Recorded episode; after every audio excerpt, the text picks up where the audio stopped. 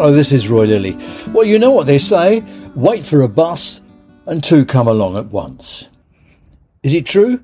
Well, yes and no. Top line, it's about frequency, flow, and a sprinkle of queue theory. Bus number one leaves the garage a bit late or is delayed in traffic. By the time it gets to the first stop, a bigger than normal queue has formed. Bus timetables allow for embarkation time, but more people take more time. Couple of buggies and mums with kids, that'll take longer still. The bus travels on to the second stop, a bit later still. Here again, a bigger queue has accumulated. Repeat activity at stop number one. Add a bit more of a delay and so it multiplies.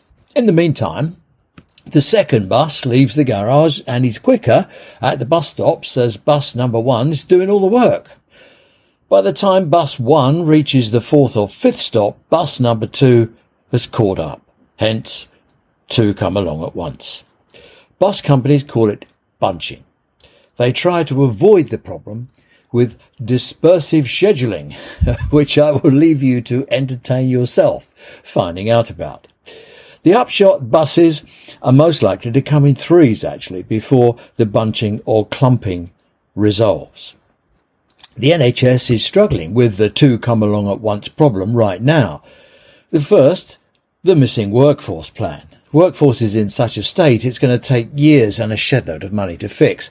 Trusts and others are obliged to recruit from overseas and there's a global shortage of healthcare staff and the NHS has emerged from COVID with a reputation of being a sweatshop employer and so it's all getting very difficult.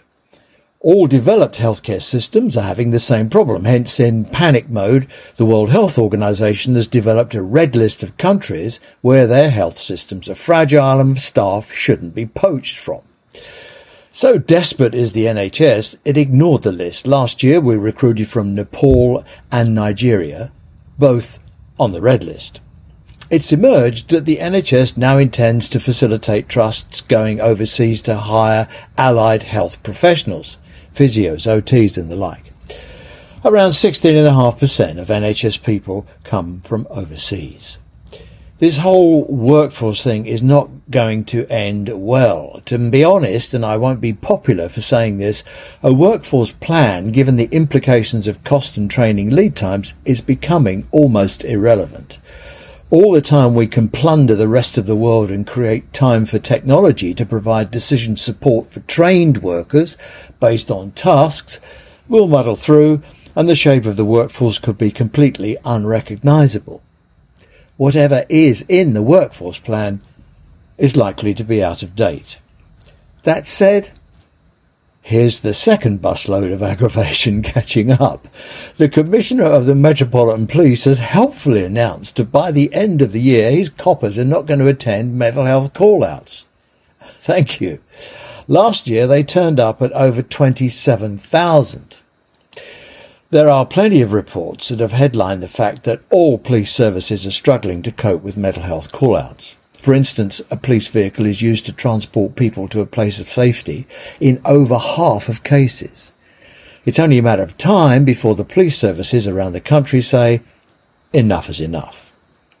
NHS Digital does not know exactly how many vacancies there are in the NHS, but we can glean staff retention within NHS mental health services is becoming, quote, an increasing challenge, according to the National Audit Office, during 2022, some 17,000 staff, 17,000 left the mental health workforce alone.